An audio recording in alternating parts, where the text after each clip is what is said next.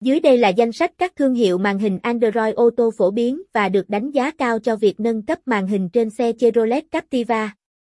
Zsted Màn hình tiêu chuẩn như S100G, Z500 New. Dòng cao cấp như Zsted Z800 Pro bản giới hạn, Zsted Z800 bản nâng cấp. Sản phẩm tích hợp camera 360 với tính năng tắt máy ghi hình, bảo vệ xe an toàn 24/24. Taste Ưa chuộng với hai bản đồ dẫn đường độc quyền Vietmap S2 và Vietmap Lite. Tối ưu hóa lộ trình chuyến đi nhanh chóng và thuận tiện. Kova và Safevi Nổi bật với khả năng hoạt động ổn định theo thời gian, giao diện dễ sử dụng và có khả năng tùy chỉnh.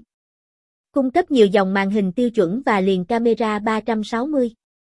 Chọn lựa giữa các thương hiệu này phụ thuộc vào nhu cầu và ưu tiên cụ thể của chủ xe.